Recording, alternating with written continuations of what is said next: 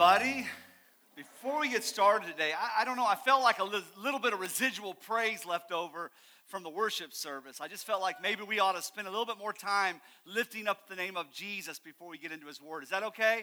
Can we just kind of just take a moment? Let's stand to our feet. I don't know why. I just I, I know we don't do this very often, but can you just give God some thanks in this house? Amen. Thank you, Jesus. Thank you for your faithfulness, God. Thank you for who you are in our lives, God. Thank you for being God all by yourself. Amen. We praise you, Jesus. Let it always be about you, Lord, not about us, God. We thank you, Lord, in your name, Jesus. Amen. God's good. Go ahead. You can have your seat. I'm so, I don't know. Sometimes I just feel like sometimes church can be so about us. You know what I'm saying? And it's, man, it's all about Him. And um, man, I'm, I'm, telling you, I'm excited today. I missed you all last Sunday. I heard you had a pretty decent preacher here last week. I want to give honor to my wife for sharing last Sunday. And she didn't share too much embarrassing stuff, I don't think.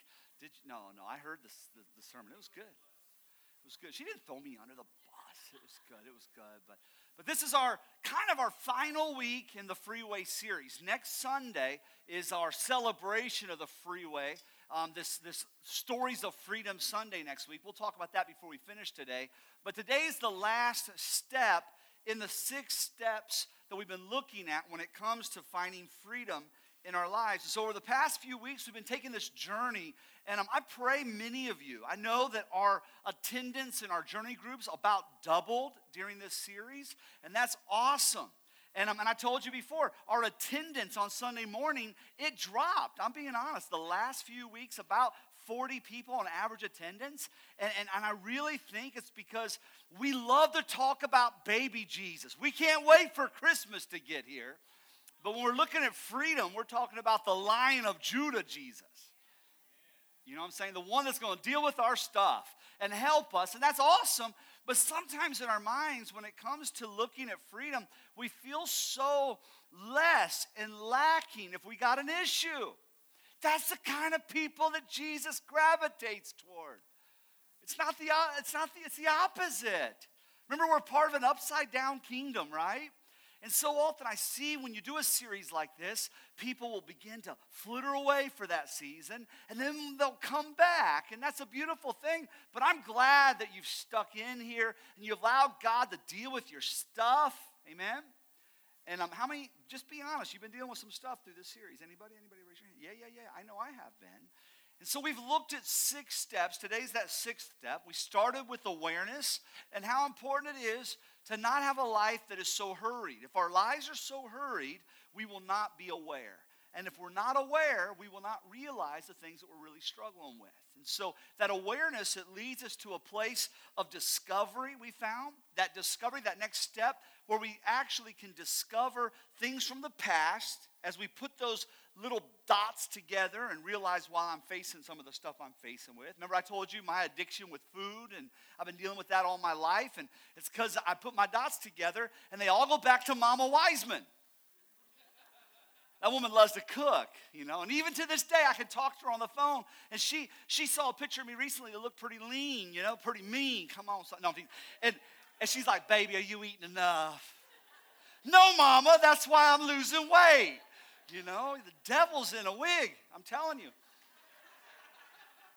But you look and you connect those points, and then that discovery leads you to your present. And as you look at your present, you got to have courage, you know, and God gives you that courage to face what you're facing and realize the stuff you're dealing with. And then God also allows you to discover that He loves you no matter what. And that discovery of His love leads us into the future because it gives us that hope that God can heal us.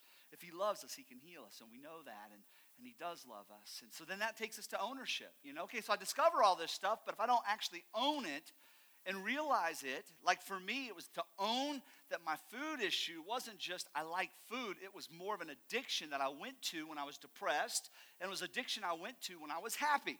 That's bad. You know what I'm saying? If you go to drunkenness when you're happy and you go to drunkenness when you're sad, there's a lot of drunkenness.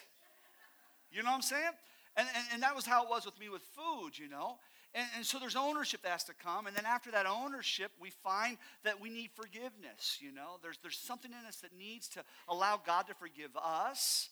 And if we're holding something against somebody, to allow us to forgive others. And last week, as I said, my wife so beautifully brought out the subject of acceptance and realizing that you are accepted in the beloved. You are accepted in God and what that looks like. And then finally, today, it leads us to a place of freedom.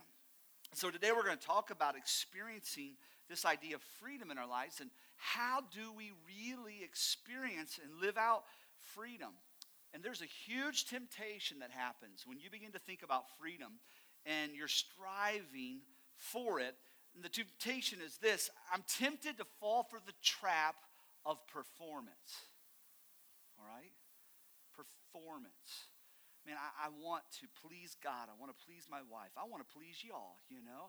I, I, want the accolades. I want this and I want that. And if I can just be a good boy and put down the burrito and the Cheeto and the Dorito and the ho ho, everything bad for you ends in O.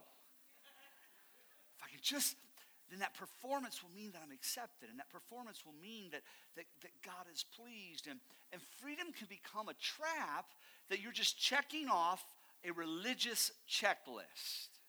It can become a trap that you're just checking off this spiritual checklist. And I'm going to work really, really hard trying to perfect this religious list. And, and I think to myself that if I can just be really good at each one of these steps, I'll have freedom and I'll have freedom for life. What's so sad about that is that freedom, when it comes down to it, it's not a system. I know in the last six weeks we've looked at kind of a system that leads to freedom, but it really isn't a system, y'all, it's a process. It's a process. That's what freedom is. And sometimes it's messy, and sometimes you're going to get stuck, and there's times where you're going to have some victory, and then you're going to have some defeat. I told you already in the last month and a half, we've had more momentum folk in jail than I've seen in a long time. I'm glad we got a church where sometimes our church folk are in jail. Come on, somebody. I'm being honest. It's like, thank you, Jesus, that we're still a messy bunch of folk that need you. Amen. Now stop going to jail. But no, when it comes down to it, it's going to get messy. We're going to get stuck. You know, sometimes you, you've got to choose to choose again, to start over in some of these points of the free way. You know, sometimes you'll have to go back and choose to seek ownership. And you know what? I need to own this for myself again. And other times you start to hold bitterness and you find it driving some of your struggles and addictions. And so you've got to choose to go back to forgiveness. And that's difficult. God, can't you just fix it? Yes, He can. It's called death. How many wants to die? Not yet. Scott, I know. you crack me. Lord, now. Was so Jesus so quickly. No. Um, no, but I mean, it's, it's death. I mean, that, the process, we're always going to be going through this process. And that's so neat because it's about the Savior. It's not about the stuff. It's about Him and, and, and, and His pleasure in us. And there's times we're upset with ourselves and we go to Him in forgiveness and, and He gives us strength for the next step in the freeway. And it's just not a system, it's a process. It's not something that's one and done. It's about this beautiful relationship that we have with God. And, and just this past week, I messed up in my process. I'll be honest. I've had about a three and a half month season of victory where I just did not fail when it came to eating, period. Just didn't. Come back from our hiking trip, we kicked butt on the hiking trip. I'm just being honest. Man, bunch of middle aged guys kicking that gorgeous rear end. It was awesome, you know. I didn't say gorgeous rear end, I said gorge is rear end. And, and, um, but Jason was looking at my behind a few times while I was walking. No, I'm teasing. But we worked hard, you know, and, and there was a time nine, ten months ago I couldn't have done that at almost 300 pounds. I couldn't have done that gorge. I didn't realize that gorge was the diff, most difficult hike, they say, most strenuous on the East Coast. Did not know that, you know, and I was not told that until I was deep in the gorge. Jason was a good trail leader. He really was. But, but when it came down to it, I come back. I'm feeling great about myself. And, and um, Monday night, we had staff meeting. And um, Stephanie brought some glorious things to staff They were just white chocolate and peanuts and graham crackers, not graham crackers, Golden Grahams. Oh, so good. And she brought them, and, and, and I had a little nibble, but not, I felt pretty good about myself, just a nibble, and that's it. Well, then they were back there on Tuesday morning. They were still in there. And I see these guys go in, they grabbed them, and they went out, you know, with their non addicted bad selves. And, um, and they don't know this, but I snuck in. You know, if you start doing this, looking down the halls, you're probably fixing to sin. And so I snuck in, and I grabbed two big ones. I did. And I went back to my office and, and I ate them. And, and, and instantly, all this like self loathing and displeasure, you know how that goes, you know? It's like, don't look at me, I'm hideous. All that stuff started coming. And I'm not lying, within an hour, I'm at the Mexican restaurant ordering a bowl of soup, which isn't bad in itself, but a whole thing of tortilla chips, which made me feel really, really awesome. It did for a little bit. And, and I had a Coke Zero which I haven't had in months. And that triggered something. Guys, the devil, there is, there's demonic spirits in Coke Zero. Because that was, I went, off, I went off the rails like a crazy train. I'm telling you, I'm serious. I went nuts in that moment. And, and um, by the time I got home, Amy had a nice, healthy supper, ate that supper, and then ended up getting away from the family for a little bit and um, ended up having a bag of chips, another Coke, and some pizza. So, it feels good to be able to get that off my chest. not off my waistline, but off my chest. So, I'm just saying, it's not a system, it's a process.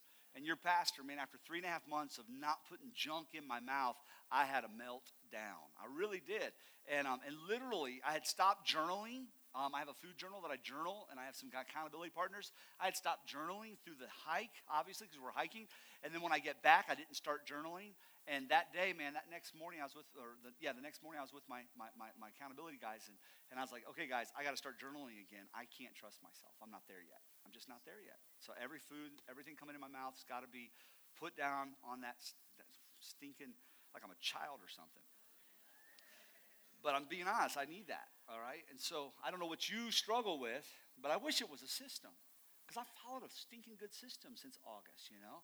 And um, it's not, it's a process. And, um, and so the Lord's helped me with that. So freedom's not a process to be perfect. Listen, it's not. It's not a process to be perfect. That'd be checking that list. That'd be just getting it all done. You know, it, it, it's a gift to be given. That's what freedom is.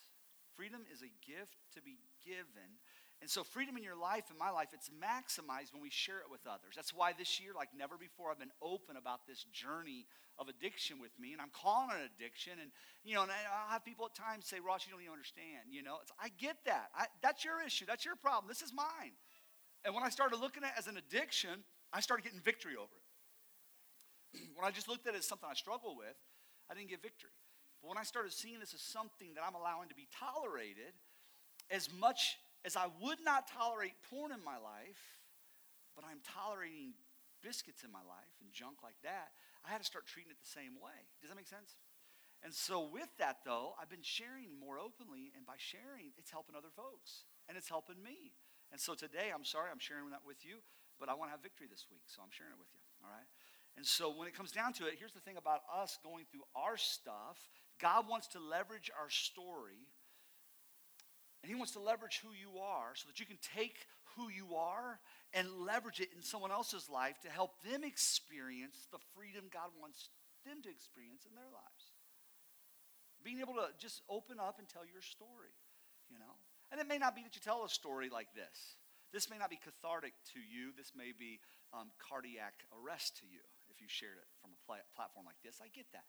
But man, there's somebody God will bring by you that needs to hear your story. And when it comes down to it, you were rescued to be a rescuer. I really believe a big step in freedom in our lives is beginning to tell our story, beginning to own that, who we are, what God's doing in us.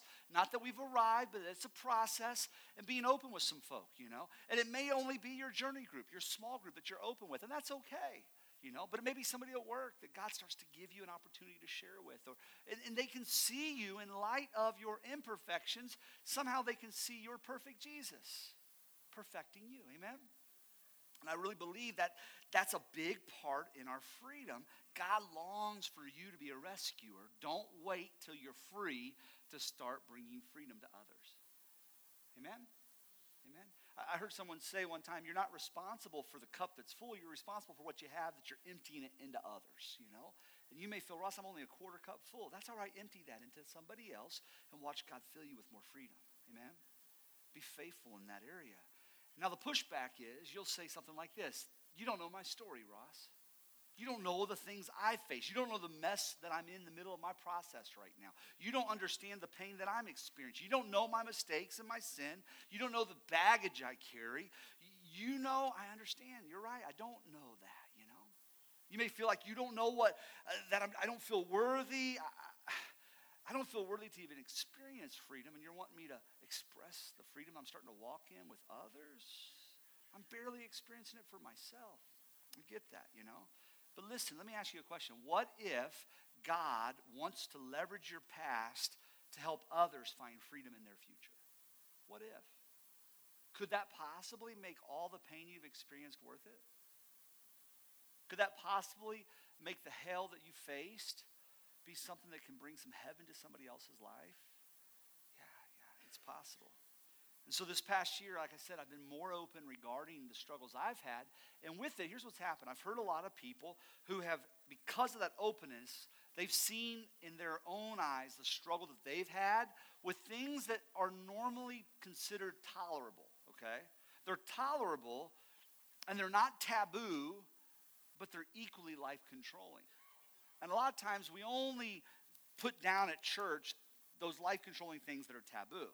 Don't cuss, drink, smoke, or chew. Don't go with girls that do, you know. It's, it's that kind of a mentality. But there's things in our life that are life controlling. You know, it might be how you spend your money. You spend every single day. And I'm not, I'm not saying like you spend on gas and food. I mean, every, you, there's a rush that happens when you buy that next thing, and that's not taboo. But you know you're addicted and it's causing a strain on your marriage. I've had people that have heard my story start to express, I get it. I'm starting to embrace this as an addiction in my life. This thing that is not taboo, this thing that is tolerated, you know? But it's life controlling.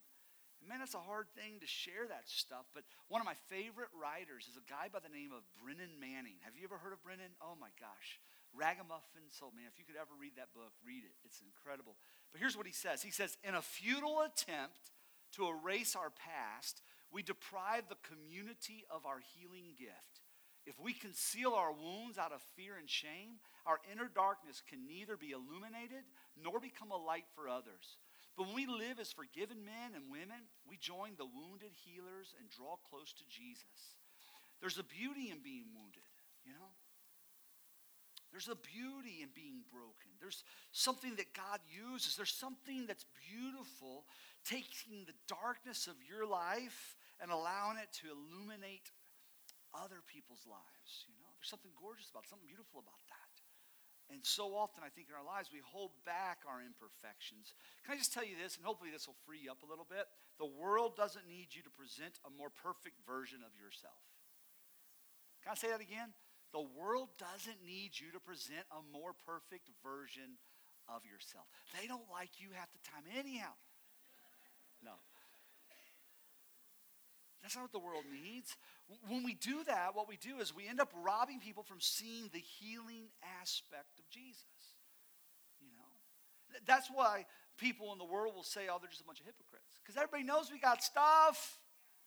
Everybody knows we face issues. But how you doing? I'm fine, glory to God. Hallelujah. Blessed and highly favored. You know. Everybody just go, ah.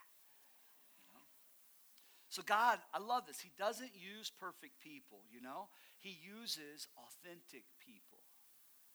Last week, Amy called, or I called, I can't remember, did I call you? I think I called you before you preached. And we, we had prayer on the phone, and, and she said, honey, I want to talk pretty open about some stuff, but I don't know if I should. And, and um, there was a time when I loved the counselor we have, but the counselor said, Ross, you guys could be too authentic. And, and, and so she brought that back to mind. And do you think we're just being too authentic? And I just said, baby, we didn't build a church on anything but authenticity. This is who we are. This is what we do. Come on, amen? I said, who we are is what we do. Because God doesn't come for you to be a perfect people, He comes for you to be an authentic people. Our perfection is in Him, and until we go to see Him, until mortality puts on incorruptibility and immortality, and corruption puts on incorruption, until that day, we're going to deal with some stuff, and it's a process. And that doesn't mean that we excuse it. That's what I love about Momentum Church. We love you right where you are when you come through the doors of this house. Amen? I don't care who you are, we love you, but we love you too much to leave you that way.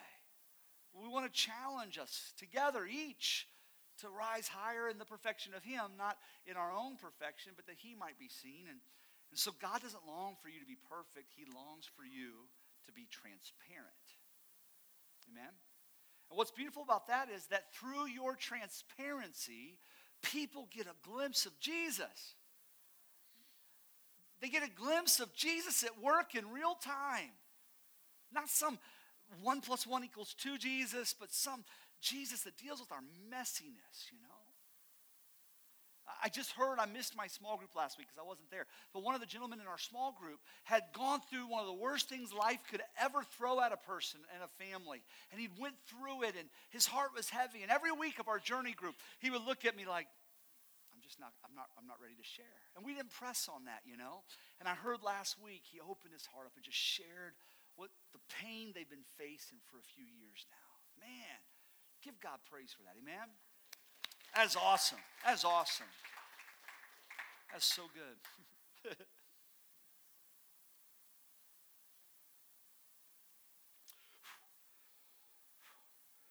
and he may not realize it, but that guy, I've seen Jesus through his transparency. There are times where he feels like he's let God down because he can't have more faith or can't be stronger in the face of this adversity. That was like the least dignified theological statement I've ever given from the pulpit. Because to me, bro, I've seen Jesus in you, man. I've seen Jesus in you. So that's what transparency does, amen? God doesn't, He doesn't recruit us from the pedestal, He recruits us from the pit. That's what He does. At our worst, that's when He finds us and He loves us in the midst of that. So if you've ever been disappointed by God, guess what? God can use you, right? If you ever felt let down by Him, He can still use you. If you've ever in your life been wounded or hurt or depressed, God can use you. If you've ever felt like you failed, if you've ever felt like you've let Him down, you are uniquely qualified to be a wounded healer. You've been rescued to rescue. You've been given freedom to bring freedom to another person, not because of your perfection, but because of your transparency. And they can see the healer in you. Amen? I love it. And so I want us to look in John. You're like, finally, scripture. Can we stand to our feet? We're going to read in John chapter 4. Let's go down here to verse 7. This is the passage of scripture where Jesus is going to go through Samaria and a good Jew would never ever go uh, and walk through Samaria. A good Jew would walk around Samaria because the Samaritans they considered to be half breeds and, and, and, their religion was skewed and their lifestyles were corrupt. And, and so a good Jew would never do this, but Jesus, he ends up going right to that place. And I love it because it says that Jesus, it said he had to go through Samaria. He had to go through Samaria. Another translation says Jesus needed he needed to go through Samaria. This isn't a statement of direction, it's a statement of conviction. There's something about Christ that he had to go into this city or into this area, and God was going to have him connect with this woman at the well. In verse 7, it says, A woman from Samaria came to draw water. Jesus said to her, Give me a drink. For his disciples had gone away into the city to buy food. And the Samaritan woman said to him, How is it that you, a Jew, ask for a drink? From me, a woman of Samaria.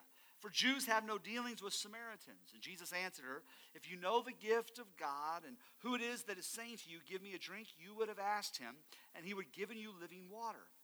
The woman said to him, Sir, you have nothing to draw water with, and the well is deep. Where do you get that living water?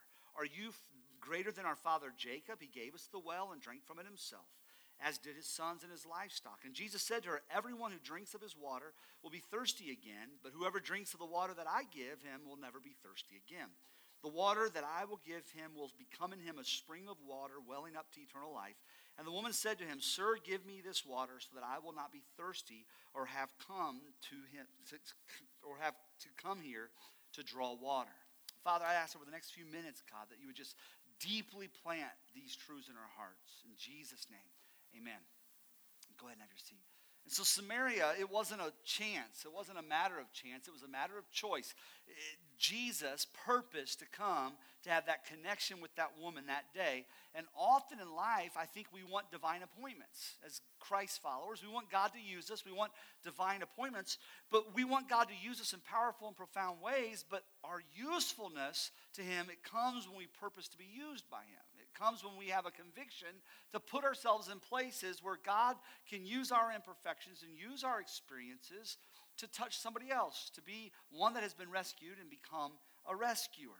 And so often, though, we spend much time longing for God to use us, but we never make intentional choices.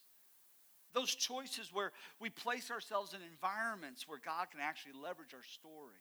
Those choices where we place ourselves in a place where He can leverage our past and leverage our freedom and the process that we're going through to help other people toward a place of freedom. And so I'm asking you, what might that look like for you? What might it look like to be a rescuer? Maybe it means that you take lunch not by yourself any longer, uh, holed up in your cubicle, but you go out to the commissary and you sit down and and you have lunch out there. Who might God bring your way, or who might you cross paths with? It, it, might be that when you park your car in the garage, rather than coming back into the house through the inside door, you push the button, let the garage door go behind you, and you step out into your front yard and actually say, hey to the neighbor. I can guarantee you right now, if I had you raise your hands, there's many of you here that you couldn't say three or four neighbors' names. And you've been there four or five years. I don't know what that might look like for you at school as a student or at, at, recreation when you're on the softball team, you know, whatever it might be. But allowing God to place you in a place where you're open to tell your story if that starts to happen, if that opens itself up, you know, having a conviction to be a rescuer. The thing that you see here is Jesus had the conviction to come across this woman's path, and he purposefully, he needed to make that connection. So that's the first thing we can see. The second thing that we can see in this story is the time of day that this woman came. She came at noontime. Noontime was not the time that you should go get water. You know, it's not at all. I mean, they should go in the morning or right before the sun sets and get the water. That's how they would do. But this was a woman that didn't want to be around anybody. This is a woman who went at noontime in the heat of the sun because she knew the crowd would be a little bit less. Maybe this is a woman who, because of her lifestyle and her choices, people had talked behind her back and in her mind, I don't want to see these people, you know? There's a reputation there, maybe. I don't know exactly all. I know that her lifestyle, Jesus would say, wasn't the best at the time. But with it, her past, her mistakes, whatever it was, she came at noontime to stay away from these people. And I love it. Jesus flips the script on her. She's asking him about water, and all of a sudden he starts to talk about water. But he takes the conversation from a physical aspect of water to a spiritual thirst that every human heart has. He, he flips it. And there are people every day in your life that are going to the well of accomplishment. They're going to the well of success. They're going to the well of relationship. They're going to the well of, of, of, promotion. They're going to the well of getting that corner office or getting that, that, that, that arm candy or whatever it might be. They're going to that well, but that's not what satisfies the thirsting of their heart. That bigger house doesn't quench the spiritual thirst that they have. There's people around us every day that we face that are going through those things. And so, with that, we look to things, each of us do, to provide for us what only God can provide. And there's people doing the same thing. You're around people every day who are trying to fill a spiritual thirst with earthly water. And Jesus saw this. And so he says to her, Go tell, call your husband and have him come here.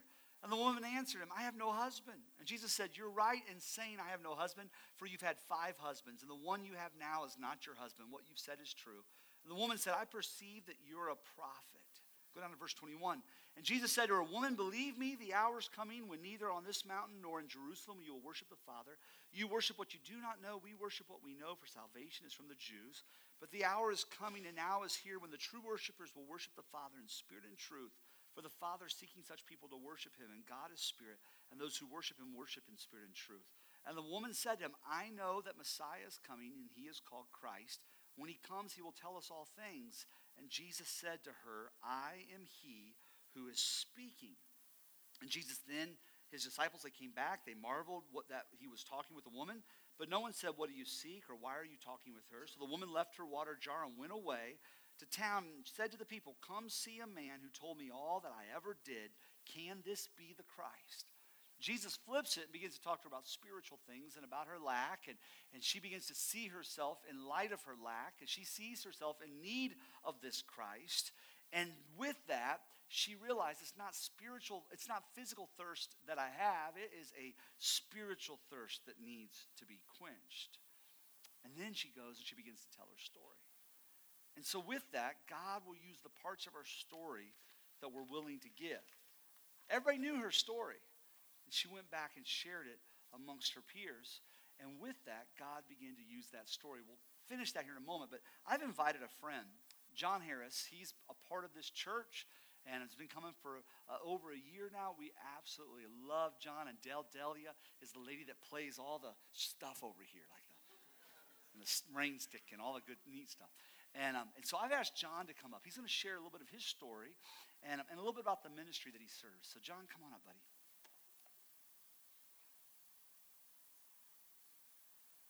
Thanks, brother. Love you. Mm. Thanks. Can you welcome John to the stage? Morning. My cheat sheet. I gotta take these off because I don't want to see you guys when I'm talking. not that you're not good looking or not, I just don't want to see anybody so I can just focus on what God has to say. But did you ever hear a kid say, When I grow up, I want to be an addict? Mm, no. We are kids and we think about being firemen or policemen, astronauts, poli- you know, dancers or movie stars. When I was a kid, I wanted to be a cowboy. That's all I ever talked about. But you know, life happens. And when life happens, things begin to shape our character. So, without being aware of this, at 10 years old, I stopped thinking about being a cowboy and I started thinking about how lonely I was, how abandoned I felt, how bullied I was at school. And those things pushed me towards being an addict. So, without wanting to be, that's where you end up being. So, long story short, 24 years later, I was arrested for operating a drug factory. I was a crackhead, really bad one. Is there a good one? I don't know. but, you know, I, teeth were falling out, my hair was falling out. I was 100 pounds lighter than I am today, which was probably the only good thing about it. But I was, a, I was a mess. And I was full of shame and I was full of just hate for what was going on in my life. So on my 34th birthday, I reached out and I called my pastor and I said, You got to help me. The very next day, he dropped me off at Teen Challenge up in Connecticut. And he said, Don't leave this place until God tells you to. So, six and a half years later. I was still in the one year program. I was sober, I was saved, I was ordained, and I was a director of the ministry serving God as best as I knew how at the time. But the problem was, I never dealt with being lonely. Mm. I never dealt with being abandoned. Oof. Come on. And I never dealt with feeling like people bullied me. Mm-hmm. And it came out in the way I acted all the time. For the next 16 years, I fell back into one of my addictions which was sex. And now, with the advent of the internet, I added in pornography on a daily basis. And that was what I covered all that shame with. Mm. You know, because there's a there's a saying in therapy that says all needs must be met. Mm-hmm. And all needs will be met. And you either meet those needs in the natural God-given way of meeting them through people and through your family and friends and connections, or you find objects to fill those needs. And you know, people are objects when you fill, use them as those. Mm-hmm. So for the next 16 years, I lived a double life. I was a dad, I was a husband, I was a brother, I was a pastor. But on the other hand, I was a raging sex addict, and nobody knew about it. And it was a double life that was ripping me apart. Talk about the shame and the loneliness and the feeling of, of, of self loathing that came with that, especially when you're standing up here behind a pulpit on Sundays and then trying to deal with what was going on in your life behind the scenes. Mm-hmm. I really felt like I'd never be free. But you know, God has a better plan than we do for our lives. Amen? Amen? When my wife and I were pastors down in Tampa, God threw a huge grenade into my life. And it all came out that I was dealing with sexual sin. Church fired me for being a sex addict. They asked my wife to step down for being a sex addict's wife. And we found ourselves with very few friends and very few connections and what to do. So desperate, I called up here to Georgia to a ministry called Hope Quest Ministries. They said instantly, Come on up here. We've got a ministry for you called Walking Free. And we've got a ministry for your wife called Journey. And Walking Free is a group ministry specifically for men who struggle with sexual addictions. And Journey is a ministry specifically for the wives whose husbands are addicted to it.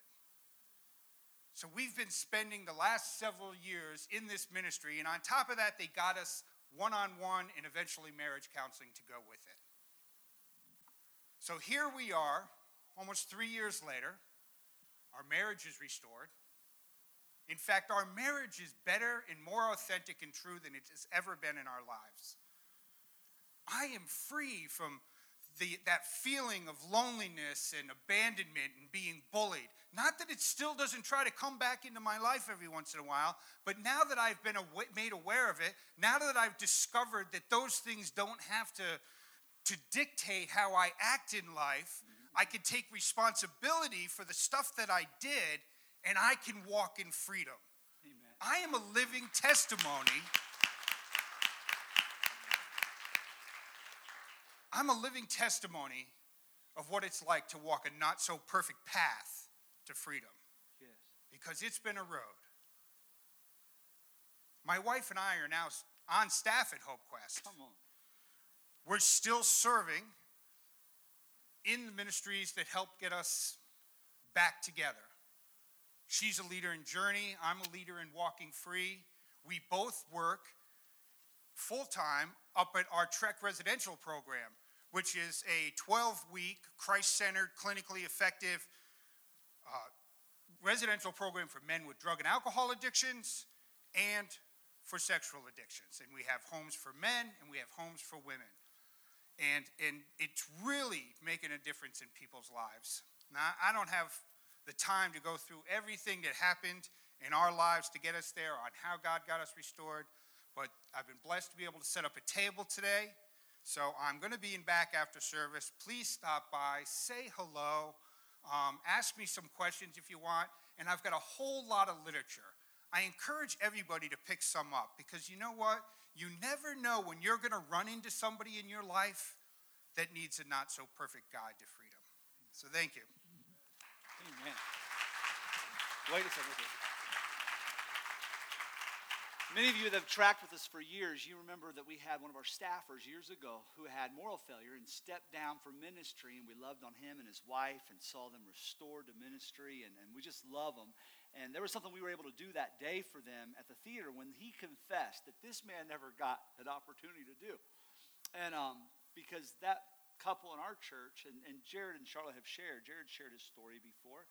Um, man, we, we we were able to give them a standing ovation for their honesty and for his openness. And I believe that's why he walked in healing, and that's why he's still a part of this house. And, and I just, my heart's heavy that John never got that opportunity at his house, at his church. It was just one of those, we're going to sweep it under the rug and goodbye, John. Can we give John a standing ovation today? Amen? That's for your honesty right there. Right there. Amen. That's Jesus right there. Amen. Hallelujah. Amen, amen, amen, amen. Amen. Amen. Go have your seat just for a couple seconds more. I, I told our people that day when Jared had shared that it was time that he needed to step down to find healing for his own life because of addictions that he was facing. I told the people that day as they gave that standing ovation, I said, Here's the thing, we're going to be serious about ministry and walking after the things of God, but we're also going to be a house that's serious about grace. And if there was anybody that has some sick sense of joy at the fact that this has happened and they're stepping down for a season of healing, then when you leave the movie theater this day, don't let the doors hit you in the behind. I didn't quite say it that way, but I said, take you and your money. You don't need to ever come back because that's not what this house is all about. And, um, and I believe that's why there's an anointing on this house for what it is. Amen? And we love you, John and Dell, and, and, and just so thankful that Jesus has brought you our way. But when it comes to our lives as we close, when it comes to us, there is that power that comes from telling, you know? And yes, you have an imperfect story, and this is not a perfect guide to freedom. It's an imperfect guide to freedom. And so, in that imperfection, in those broken parts of your life, the grace of God can be seen so fully and so freely. And when it comes down to it, sometimes the most powerful words you can say is just me too. You know, somebody's going through some stuff. Me too. I, I, understand that. I, I have a struggle in this, and there's an openness. And when you say me too, it allows people to know that they're not alone and that they're not crazy. Amen? Me too. Ever say me too. Practice that. Me too. That goal of Christian life, it's not perfection. The goal of the Christian life is authenticity. And I believe we'll walk more perfectly as we're more authentic. Amen? God doesn't use those perfect people. God doesn't use perfect people. He uses broken people who allow him to shine through their brokenness perfectly. It's a beautiful thing. And so when you look in the scripture, this lady that was the laughing stock of that community, this woman who had had so many husbands and a failure at every relationship, this woman that had to come and get water in the heat of the day because she didn't want glaring, you know, eyes and, and she didn't want tisks and people talking behind her back. This woman, this lady, eh, she didn't wait to be perfect to go back and begin to tell her community. She went back right away to her village and began to tell them all that she had seen and all that she had heard. Why? Because she had encountered living water. Let's stand to our feet. She encountered a quenching for the thirst of her soul. And her natural response to finding that freedom was to share it with other people. Says this many Samaritans from that town believed in Jesus because of the woman's testimony. She said, He told me all that I ever did. I love that. That would seem like that would be condemning. He pointed out all my mistakes. Is that what you just said? But it wasn't a sense of condemnation, it was a sense of grace and, and just love and acceptance. And says, He told me all that I did. So when the Samaritans came to him, they asked him to stay with them, and he stayed there two days, and many more believed because of his word. They said to the woman, It's no longer because of what you said that we believe, for we have heard for ourselves, and we know that this indeed is the Savior of the world. Her imperfection had led her to a perfect Jesus who allowed her to speak of her connection with him, that allowed him to have his own message declared to them, and they were able to walk in a, a new step of would not have happened had she not went back and began to share. I just want to challenge us. That next step of freedom for us is being willing to share our story and stay transparent. Amen? So that He might be seen. Next week, we have an amazing thing that can happen, and it's your service. All right? It's your service. Next week, we want to have stories of freedom. And so we want you to contact us by tomorrow, no later. We've already got some video, we've already got some testimonies lined up, but contact us tomorrow. We'll see if we can fit your story into the context of next week's service. But we want some stories of freedom next week during the Sunday morning service. We're going to have baptism. If you've never been baptized, next Sunday's your day to go public with your relationship with Jesus.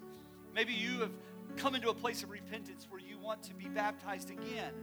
You just feel it's important for you not to be walking on mama's faith, but you're walking on your own faith now. And to be baptized, that's next week. Please go online and sign up so we can get you information about what baptism means and the things that you'll need to know for next Sunday. And so that's next week, a time of baptism. We're having communion next Sunday and testimonies. It's just going to be a celebration of freedom. Let's pray. Father, I thank you for this house I get to serve. Lord, I praise you that we're a bunch of imperfect people serving a perfect Jesus.